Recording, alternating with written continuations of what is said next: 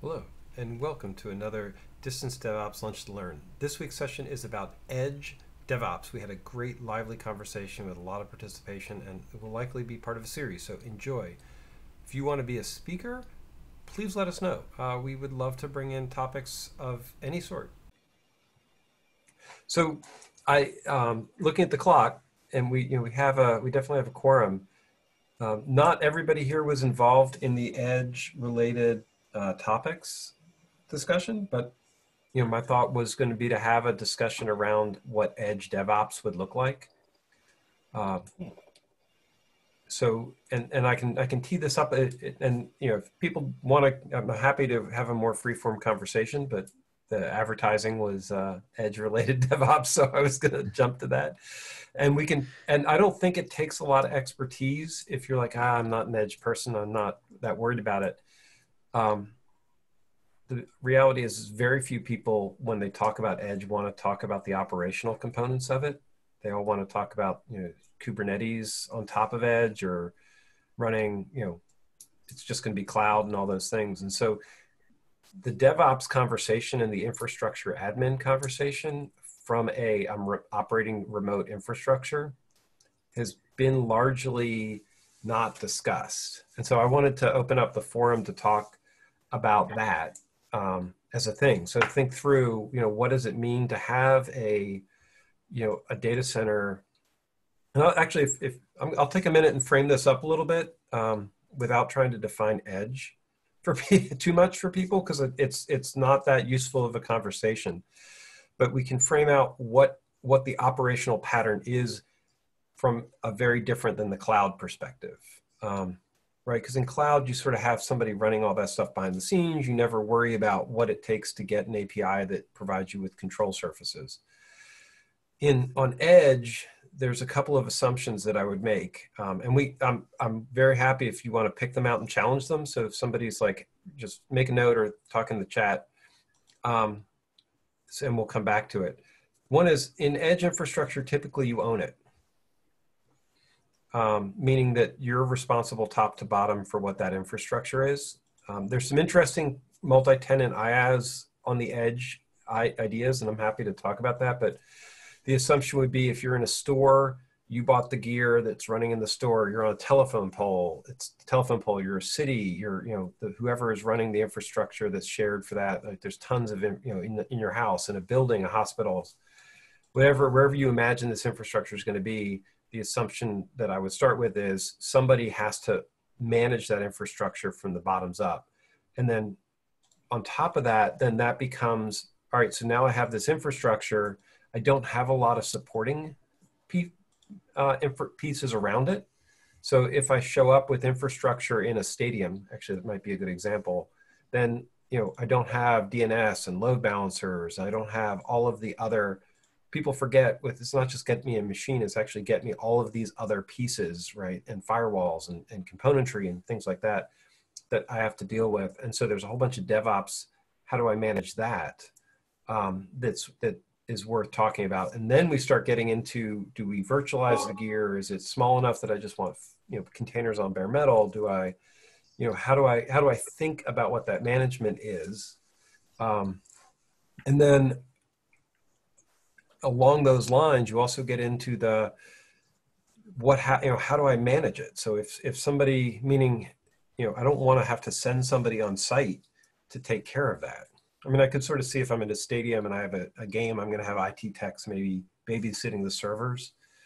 But most of the time we think about edge, we're assuming it's a truck roll and there's no IT presence. And so whatever cost savings you have for edge could be completely wiped out if you've got, you know, um, to send a tech out there or you've got to send machines back and forth to get fixed.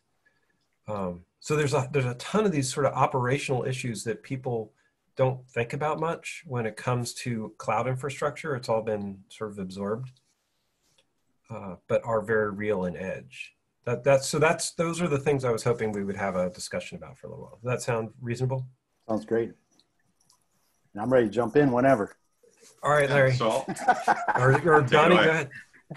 Um, no, okay, so so I'll, I'll chip in first with a. I'll, I'll start at the beginning because I think I have a problem and not really a solution. Um, and many of you probably have better ideas on, on solving this. Um, and the problem I'll paint for you is I'll, I'll, call it edge for, for this definition, which is branch offices. Um, so we've got, you know, 100, actually hundreds of branch offices around the world that many of them are running contact centers. And so you got local telephony happening. Um, you're trying to manage all the local kind of, um, not just the, the endpoint clients, but the servers as well. Um, and so, and, and also, of course, the network in between there and the core data centers or the cloud, um, and then something out back and forth to the broader world. And so, you know, we, we, I think, came up with reasonable solutions for parts of those where, you know, we started, um, you know, doing internet breakouts locally because initially every, all the traffic was literally going back to a central data center um, on a hardwire and then going out from there, which was great for our applications, not so good as we moved more and more into SaaS. Um, and people had a need for traffic to communicate directly to and from the internet instead of, you know, um, go off on a detour through a data center for no particular purpose. Um, so, mm-hmm. so there's that part of it, which, and I think it's a good example because any, any, you know, bank or retailer anybody else has that same kind of scenario going on. Um, and one of the biggest challenges we ran into in, in the global context was um, the heterogeneity of it to kind of tie back into your IPMI redfish conversation, which is um, every single network pipe is different. Many network providers are different. Um, all of the, you know, and, and, being able to manage that effectively, and especially over long periods of time where you're probably also changing vendors um, of your hardware over time so that you can't use any consistency there. Um, that's kind of the challenge we ran into so that we, when we were rolling out a lot of infrastructure automation for um, kind of the core, um, we were very challenged in being able to extend that because of the sheer heterogeneity there. And that's a problem that, um, you know, I'd love to hear from, from other people. How did you approach that kind of thing, or did, was that not even a thing for you? No, I'd like, unless somebody else wants to chime in, Keith, Keith is on here. Um, he, he'd be able to back me up on some of this stuff. So several, several, several years ago, we worked on basically IoT, right? So, I mean, basically edge multi-data center. Um, I won't say where it was at, but a major uh, mobile provider potentially.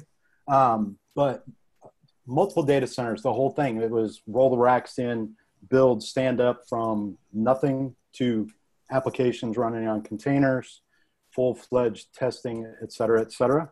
And what you're talking about, Donnie, is exactly some of those things that we, you know, the, the challenges are.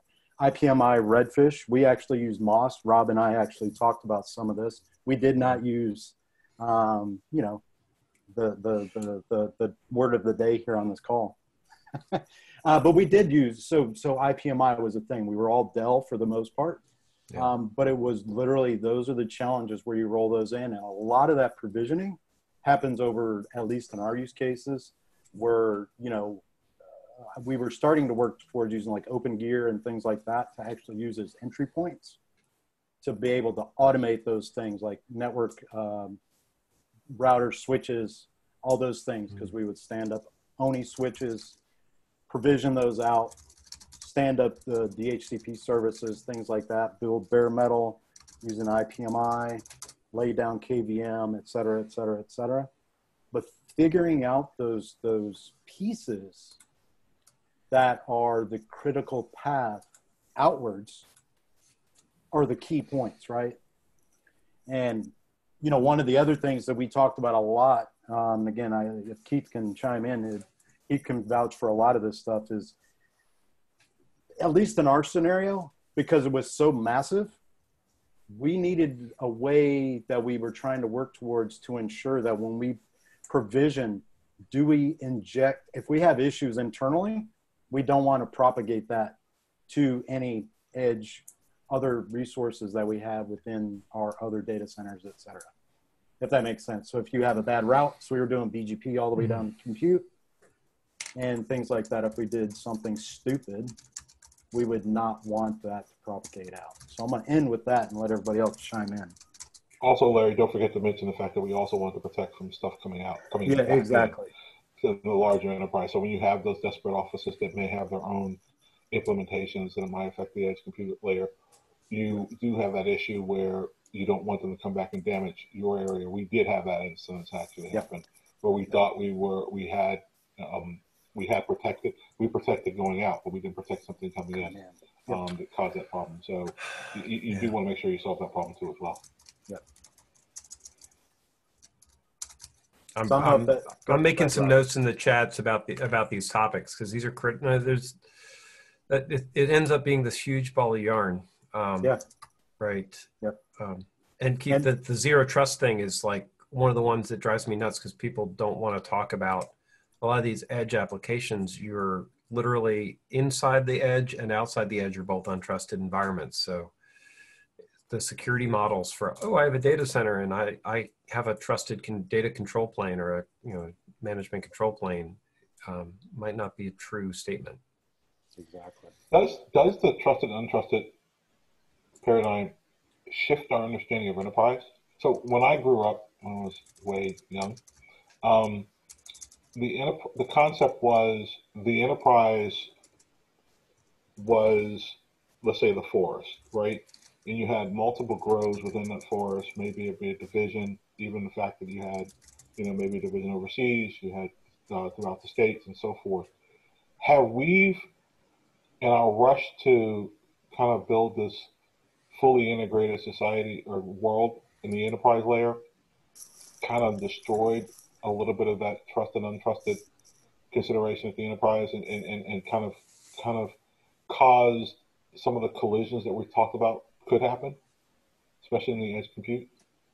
And our efforts to get scalability, to get economies of scale, all those things, they start to break down the normal barriers that you would set up, right? If you had an office, say in Iowa, you would set up some level of protection against a New York office causing you to come down. But what we've seen in this kind of, I think, in the last decade, is this push towards a kind of this, you know, seeing the enterprise as one holistic company and allowing to leverage the compute power, especially in the edge, across the enterprise. That way, they get lower cost, right, for the for the power. Mm-hmm. Have we seen the encroachment of this issue of lack of separation causing catastrophic damage through the enterprise? Question. Yeah, yeah. I think I think we we always try to strike the balance between economics and efficiency, and we sometimes call it price to performance, and and sometimes we can call it in this case price to security also, right? So we have sacrificed some of that with by genericizing the solutions to nth degree, I will call it, but uh, at the same time. Uh, just like in, in investing never fight the market you know so like when you try to fight the market it will crush you as a vendor so you, you go with the flow and and if you are ideally you know we we should fix the problems the right way but like most of the time we end up fixing it just the way market wants it which is economics rules most of the decisions. And the people want cheaper solutions faster and then they want people to work on those solutions who know that technology. And you cannot educate the market fast enough as a vendor as a small vendor as a big vendor can you know? So i, I think there are so many factors which play a role in that. And then i mean we, we see some of the technologies like they spread like wildfire and some other ones which are better. We know they're better technologies. They don't they don't. And it's interesting to study those patterns i guess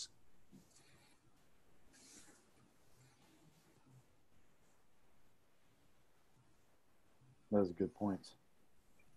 Yeah, and, and you know, talking to the point of what we were talking about a bit ago, and that was all pipeline driven. So I mean, we use GitLab, CI, everything pipeline driven all the way down. So it was hands off. And Keith can vouch for this. If we had an issue, um, we started over um, until we were successful and had good deployments, and that was several times a week. I see Keith, Keith shaking his head. He remembers those days. that was a long time ago, man. That was like almost four years ago. Where are we Yeah, at? Nightmare. It was a nightmare that still scares me. The Yeah, that was night. 2016, 2017. So, Let me ask you as a question, like, what do you think makes a technology get adopted at a faster pace? What is that? Is that price? Oh, is that what are the main Depends on, it, it depends on this. It, it, it- just to be a smart a smart ass, it depends on the CEO and what they read on the plane on the way in. I mean, I, I sometimes feel that way. I do. Yeah, I I said this a couple weeks ago. I, I feel like, um, because I'm, I'm still trying to this day, someone needs to educate me. And I know Keith kind of put up a flag saying that he's kind of done a reversal. But someone please educate me how Kubernetes overtook Docker Swarm. Please. Oh, that's easy. Oh, That's Google. actually that That's that I can that I can answer because I was I was in ground zero on that one. Yeah. Docker pissed everybody off by being um, basically we are the we sanctimonious. we are um, containers. exactly. yeah, they, they're they, it, literally they they it was theirs to lose and their decision to tell everybody they were right and every they were smarter than everybody else and leave it to them um, cost them the market. Keith, So you wouldn't you're know. Talking- Keith, you wouldn't So- remember of any of those conversations, would you, years ago? No, but it tells me that there's two things, right? There's the there's an upstart that has the right answer at the right time, and the arrogance of the leader in the space Mm. to to submit or su- to to give up their space of dominance just because of the arrogance. We Maybe had that. question. Yeah, we had that at Rackspace. We we stumbled. We were number two cloud after Amazon, and we had our like we bet all our bets on OpenStack and ignored the other factors like VMware was making us more money and stuff like that. My company, just my company signed on to to the Rackspace OpenStack system. We were like back when it was beta, and that's probably where where I've heard it. That's probably where I met you, Rob. By the way, I think. I think you're right. And oh my god, um, yeah, we went back to Amazon after Yeah, that. yeah, yeah. Yeah, Don't get me started on that either. I mean, the Docker I thing, mean- I think, has a lot to do with, um, you know, I think you got the the initial dominant player, and they were they hadn't figured out how to commercialize it, but they were also trying to shut out all of the competitors from being able to commercialize anything around it because they were scared of losing their own opportunity to get big. And so they both had the inability to build the right product people wanted, and also the inability to let anybody else build it either. Um, and that kind of ended up with people running in a different direction. I Right? think the, I think the- early on they were trying real hard to make everything on top of Docker be a proprietary product, Yeah. um, and that just wasn't flying. Classic open core model. Well, not to mention how many times Keith remembers these conversations. We've all been ex- exposed to these. Is how many times did they try to reinvent the wheel and make something overly complicated that was a thing that was already in existence for years? Like, let's talk about Linux networking, bridging, things like that. Come on. I spent an hour. I spent an hour in the in the Docker office in San Francisco and was like, "Why are we here?" I flew from Atlanta. Keith, you remember that? I flew from Atlanta to there just for that meeting, and I was like, "This is ridiculous." And either I'm just really stupid, or this is a ridiculous meeting. You're you're saying gonna- they wait, made, I'm- they I'm made gonna- Linux bridging and pause for- firewalls more complicated? Yeah, exactly. I'm going to Exactly. pause for a promo because next week's topic is uh, iptables and migrating off of it. So come back tomorrow to trash on that. Or Exactly. Exactly. And at the same time, Kubernetes refused at the beginning. Kubernetes didn't even have the ingress, right? And Yeah. they decided this is outside of our scope. We're not going to implement this because it's not it's not in this it's not in scope. While Docker was going and adding was throwing in the kitchen sink for everything. Yeah, I, this is. I mean, the, the funny thing about Swarm, um, and actually, this is Edge Kubernetes is actually a you know a very relevant topic for this because Kubernetes is super complex for an edge and fragile. Um, and one of the things that um, Docker Swarm has done, and and uh, HashiCorp Nomad actually is very similar Yes. Is it's super simple, right? They they I mean, there was a time Kubernetes community was very scared about the Swarm out of the box experience, um, because Swarm. When I remember this was the Swarm in Seattle, the, the DockerCon in Seattle, where they announced Swarm, and they were like, "Oh my God, they made this so easy. Anybody can deploy a, a container, a you know, container managed solution." Um, yeah i'm still it still makes me scratch my head that that that wasn't and people still use swarm Yeah. but um it, if we're going to do edge operational stuff it's going to have to be that simple right you're going to have to take nodes put them together and and get uh you know a clustered environment out of it Yeah, that's a good point, Rob. I mean, you know, you made a comment a second ago that makes a lot of sense. Is is Nomad maybe the right thing? Very It's it's even simpler than Swarm. Yeah. Well, if, if you look at the Hashi stack, um, Mhm. and I, I have my own my own. We could have a whole topic about Hashi and praise them and and pan them simultaneously on as, as a lunch. Um, be funner to invite one uh, uh, evangelist for them uh, into it. Um, but but maybe we can sworn up. Um, but the you know between like uh, Consul, which provides DNS inf- infrastructure, um, you know, and Nomad, you actually have some reasonable components, right? And then you start throwing in something, you know, Terraform, which isn't my favorite infrastructure as code model. It's, it's not a, actually, it's my favorite. Uh, there's none of them that are very good. Um, so um, it's my favorite until something comes along and, and solves the problems I have with it. Yep. Um, you know, those are those are core things that we have to be able to do. So um, if, if it's all right, I'm going to pull back a little bit and, and, and put the edge into perspective because we talked about CI/CD, which I think is essential from an edge perspective. If I'm going to build edge sites, I've got to have a CI/CD story, and infrastructure as code, which says if I'm going to do an edge site, it better not be uh, manual, bespoke, maybe right. Where heterogeneity is real, but not manual. Um, how do how do we see? Right? Can can DevOps DevOps hasn't been very good about doing CI/CD.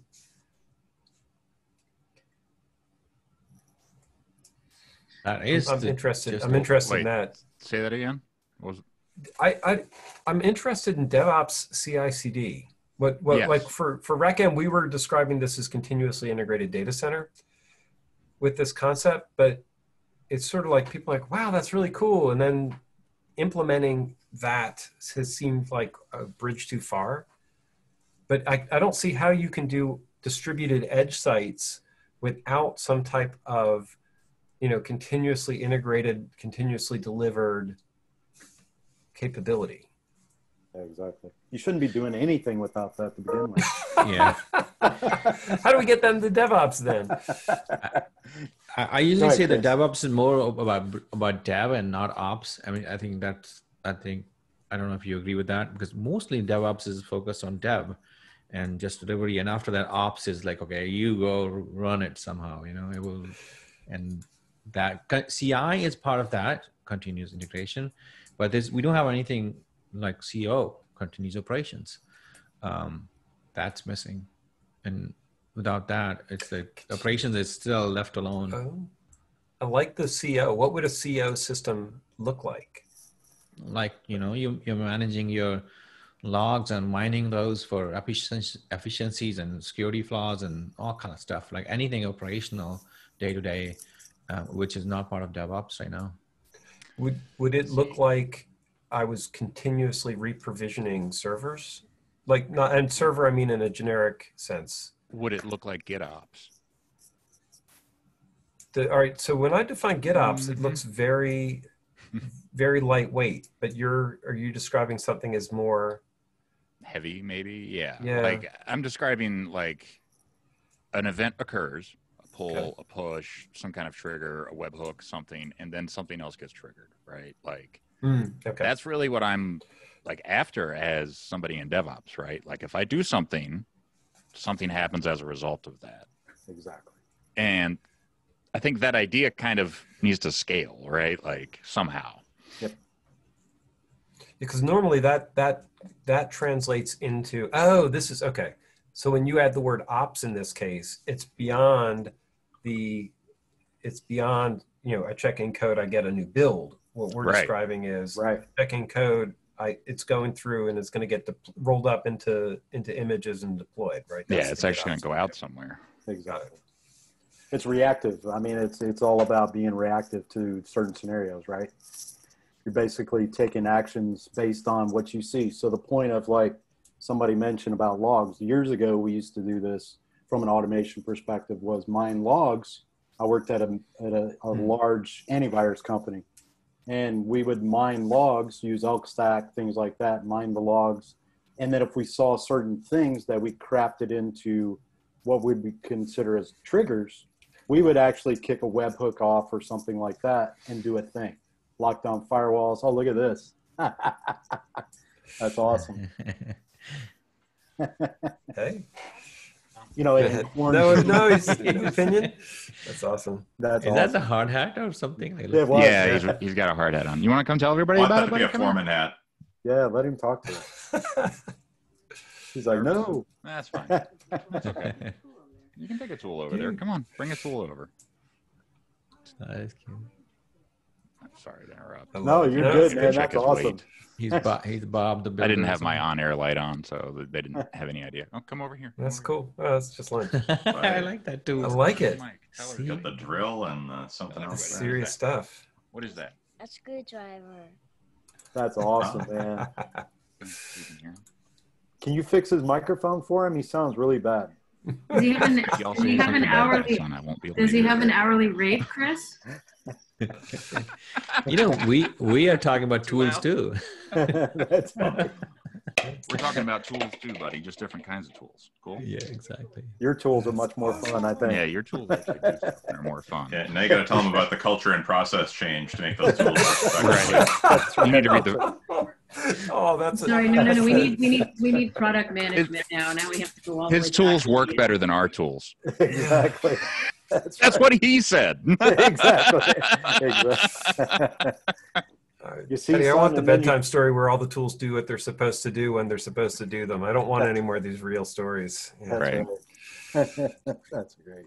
Actually, that's interesting uh, comment. I think we have we are building too many Swiss Army knives, and Yes. and that's that's uh, putting us Yeah. in trouble. Like uh, this will do everything for you, and it's like no, thanks. So there's uh, what's the movie?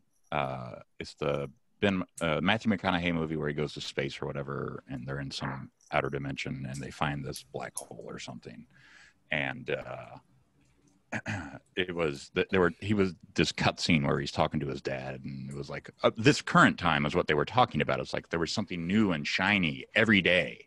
It's like we didn't know what to do with all this new and shiny stuff. We had so much of it, and now look at us. We can barely scrape by as a as a as an existence, right?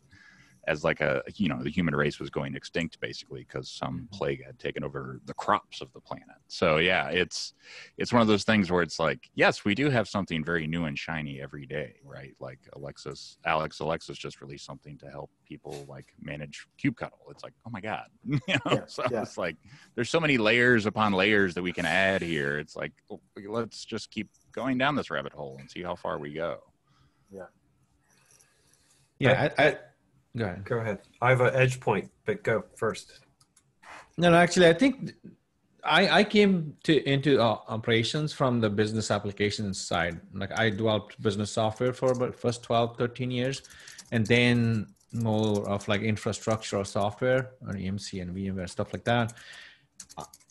I think the core software constructs are missing in the ops world.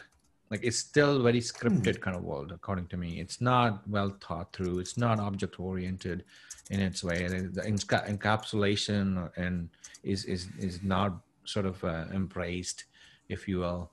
So it's um, we are getting there gradually with the introduction of APIs. We had this discussions prior to this this uh, talk uh, earlier. I think um, I think APIs will save us from this mess a little bit because Yeah, I, th- I think I agree with that because, and, and you're starting to see that happen um, in the past year or so, I'd say, where I'm hearing more about people who are writing Terraform using libraries and includes and like normal techniques that you might use for code reuse. Um, exactly yeah. And that's not the way it was No, built and- until recently.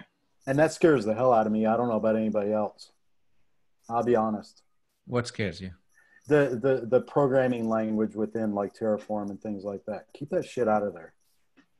DSLs and Jinja Yeah, 2 I- and you know, stuff like that. Exactly. right, we, we, we did we had we had Pulumi we had we had Pulumi give a talk a little while a couple of a couple of times ago, um, which which was very and I Yeah, I, but I that's think your- different, your right? point's interesting. Yeah. Is it?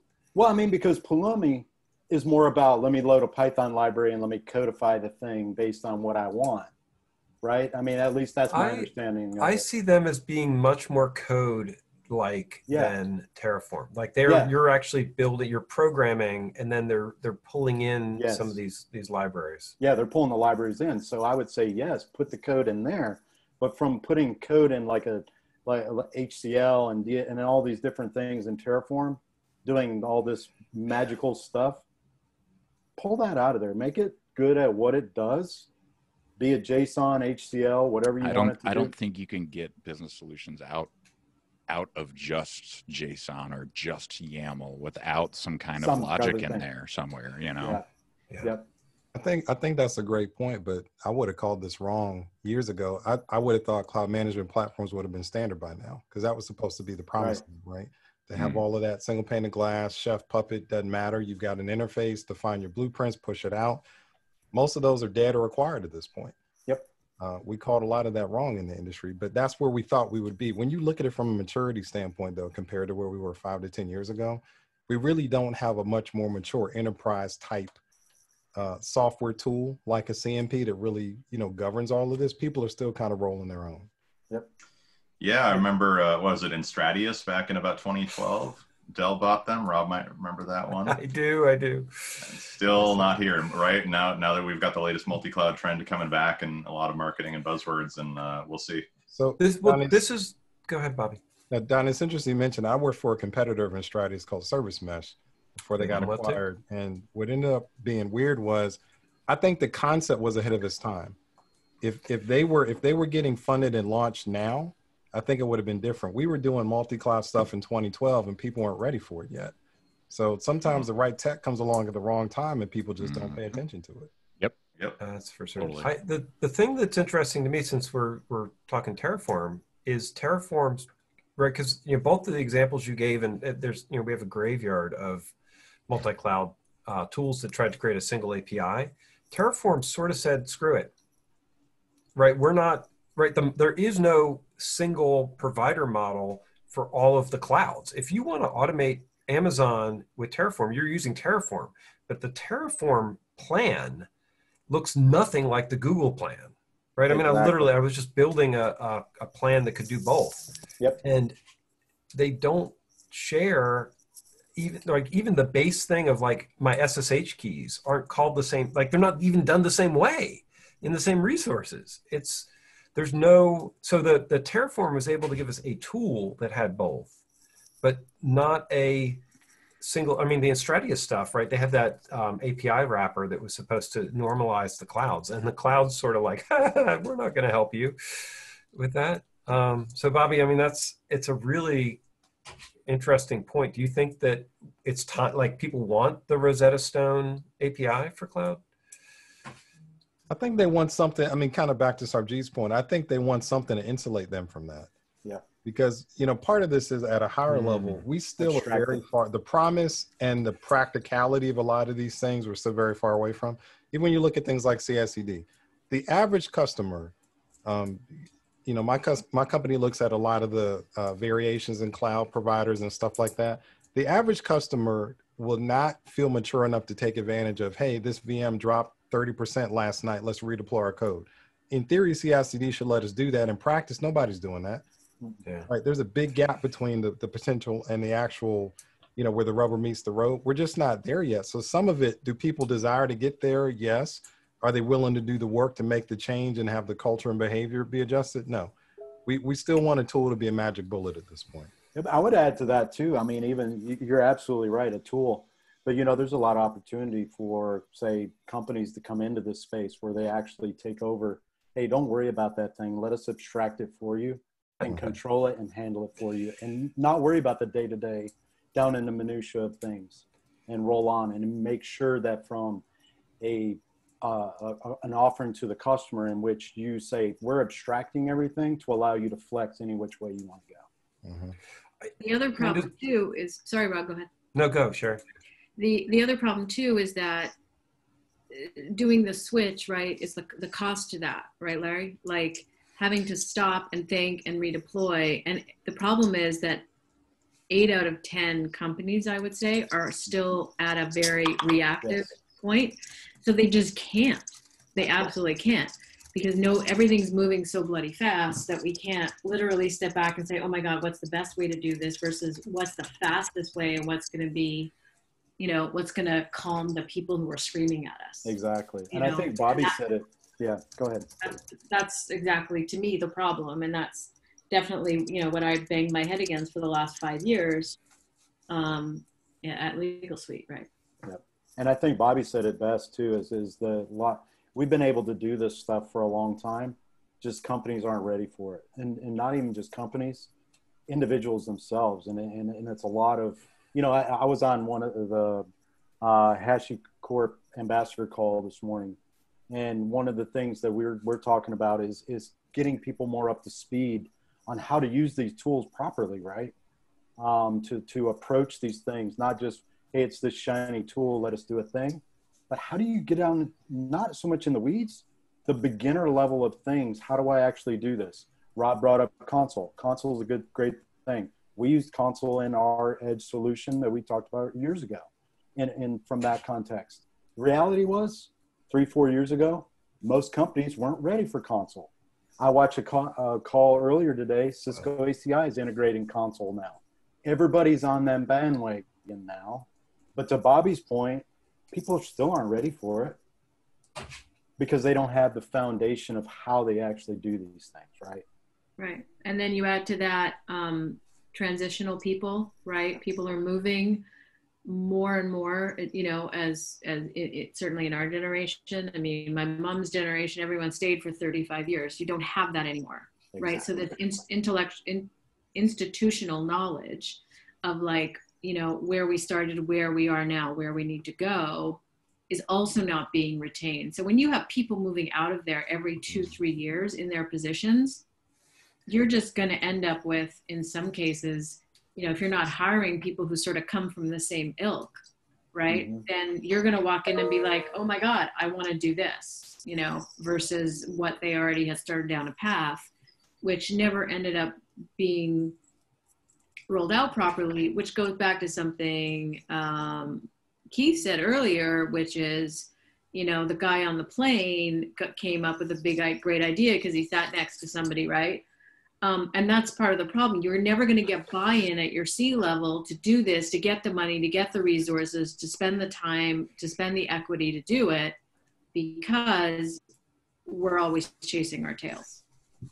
And that sure, to me yeah. is the biggest problem. I yeah, I think the one thing, one term I'm trying to coin for last uh, year or so is the skills gravity. Along with the data gravity, there's a skills gravity. People mm-hmm. know certain stuff and they keep doing the same stuff again and again it's by nature humans are like that. They don't want to change. I i can give you an example like we did a big project in in germany with, with siemens and they were using green screen for uh, b2b e-commerce and all that stuff and they say if i press f5 and f2 it does this and i have to click four times to do that on your new system like i'm not going to change right? Even though it's much cheaper to operate better system and all the xml and all the good stuff. It's like no for me it's more work for the end user right so I think uh, that skills gravity keeps people where it is. I think I, I, usually say like if you want to outcompete the market, you have to out educate the market. You have to educate, educate, educate. So that's there's no other way out for you to put your tech out there. You have to educate the market. You have to put stuff out there, make it easy to consume, easy to get to. We're not building well, in that, in that case, though, it's also yet. about like uh, it's also about the user experience. Like, who are you building for? Are you building for the power user? Or are you building for the inexperienced user? Um, are you building for the people who stick at companies for 20 years, or the people who are bouncing every couple of years? And they have different needs. And so I think that technology popularity will shift over time based on that. We, we used to call it the reorg half life. By the way, what we we found that with our with our stuff, you could get a champion, and that every 18 months there's a reorg of some sort. Somebody leaves they they reorg they change. And if you can't provide value within the reorg window um, you're you're toast. Wow. Rob, I think, sometimes I think the cross pollination brings new ideas um, yes. but I, I think edge deployments are going to be multi-year deals. You're not going to ship infrastructure out to a you know distributed infrastructure out in a six month project. It's it's going to be big Edge is a bigger mess. Yeah, I think I think there is a point that Rob mentioned though that's that's key is that a lot of these things require multi-year investments, and most executives are still incentivized on a yearly basis, right? So if you think about the enterprise like a house, you want to be the person who took credit for redesigning the kitchen and putting in granite counters, not replacing windows and patching the roof. But if you Mhm. want to do the new shiny Yeah. stuff that's going to get you promoted. So unless you can work those two things in together, you're not going to take it on because you're going to get shot.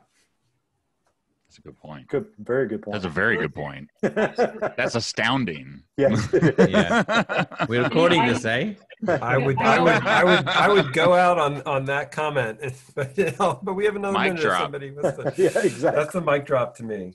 I love the granite countertops and roof repair. that was My wife's a beautiful, man. realtor, so I steal from her.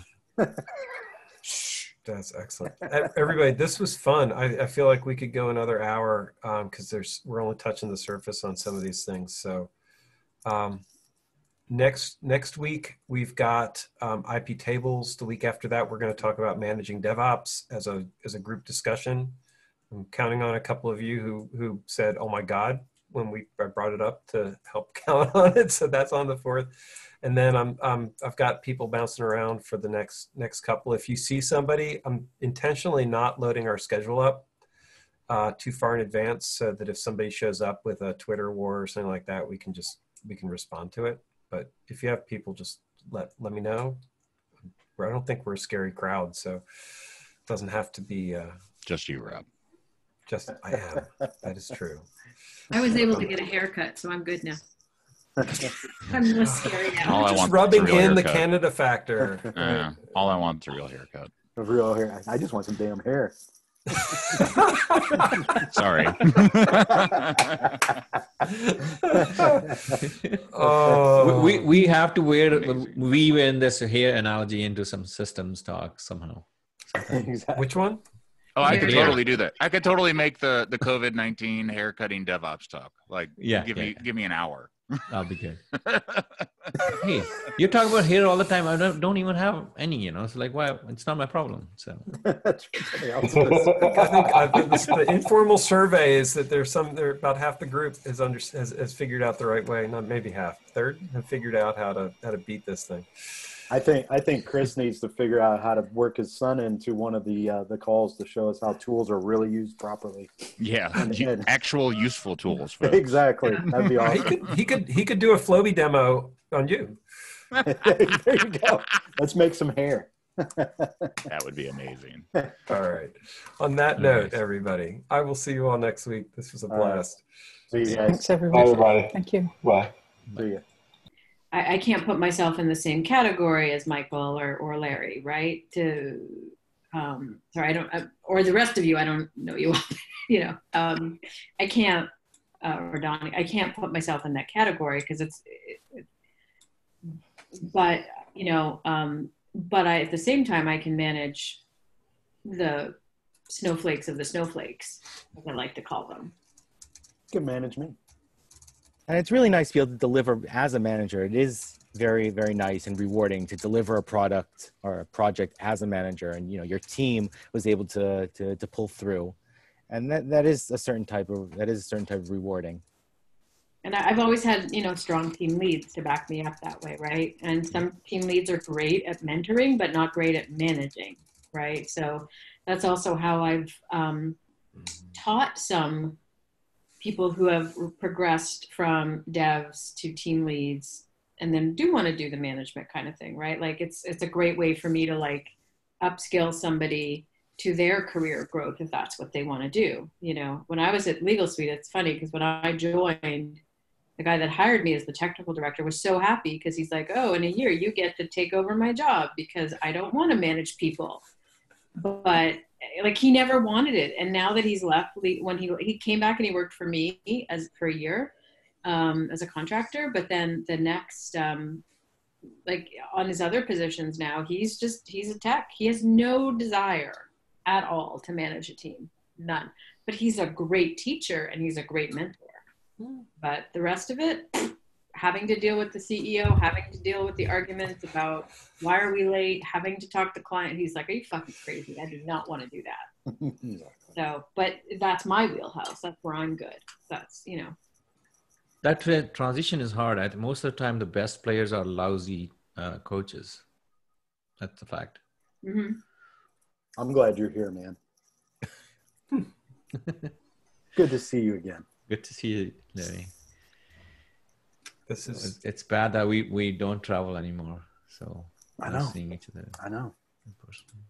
Well, Keith is trying to smuggle me into Atlanta. from Canada. Yeah. I, would- I would recommend staying out. You might not get back. It might be a good idea to stay where you are. I know. Well, our numbers are on their way down. Ours aren't. Yeah, no. So I, I, I actually, I had to get tested yesterday, so hopefully, hopefully everything's okay. But Yeah, no kidding. One of these days, when it's all said and done, I'll talk about how interesting it is to try to make money in this market. mhm. I would love to hear about that someday. it might seem a little morbid, so I'll, I'll save it for when we can laugh about this stuff afterwards. Hmm. But there is a lot of money on the table. I'll just put it that way. There are definitely opportunities. You're, Yeah. you're- By us, Right. people are playing more video games, so we're making more money. I work for video game yeah. Certain, How are I mean, that's that's always that's always the case. There's right in in any market transition. There's there there are going to be opportunities um, from that perspective.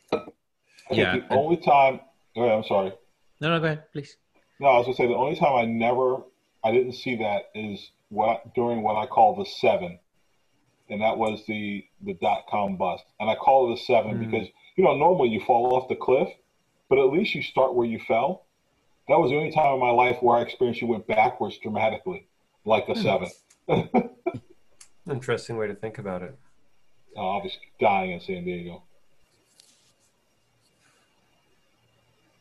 Yeah, and and I had this this epiphany moment when I saw the the Miracle-Gro stock went up like well, up like you know 70 80 percent because people are staying home and they're growing plants at home Yeah. and they they What want kind to do plants? something.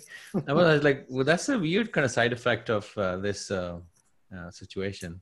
oh Uh, yeah, you, you will couldn't, never. You couldn't. Sorry, I didn't mean to. Yeah, yeah. You can, I couldn't make that connection, but it it's happening. right? You So- couldn't buy. You couldn't get anything here. Um, you know, like everything, all the plants, all the stuff, everything was sold out. You could buy a planter to save your life here. It was gold. You know, because everyone just went and as soon as the garden centers opened, they were like, "Hell yes!" Because something you can do outside. That's what that's what I want to know is what what is everybody growing? Can't be tomato plants. Come on. No, well, I've I've got. Ah, Medicinal crops. There you No, go. I, technically I go. could because I'm in Canada grow medicinal, but I've got cauliflower and tomatoes and a ton of herbs and beets and strawberries, raspberries, blueberries, and And spinach. medicinal. medicinal. and and what is that? Herbs. Herbs, that's right. Herbs. That's right. That makes sense. Yeah, but it's it's the supply chains are so tight for what if people start consuming something out of uh, out of cycles. Like what yeast flew up. Like they they don't produce. You know, there's not that much yeast packets normally sold. So it didn't take much for that to be completely upended. You know what else? Skim milk powder. Really? I Why? We had a, a, a marmite shortage in the UK.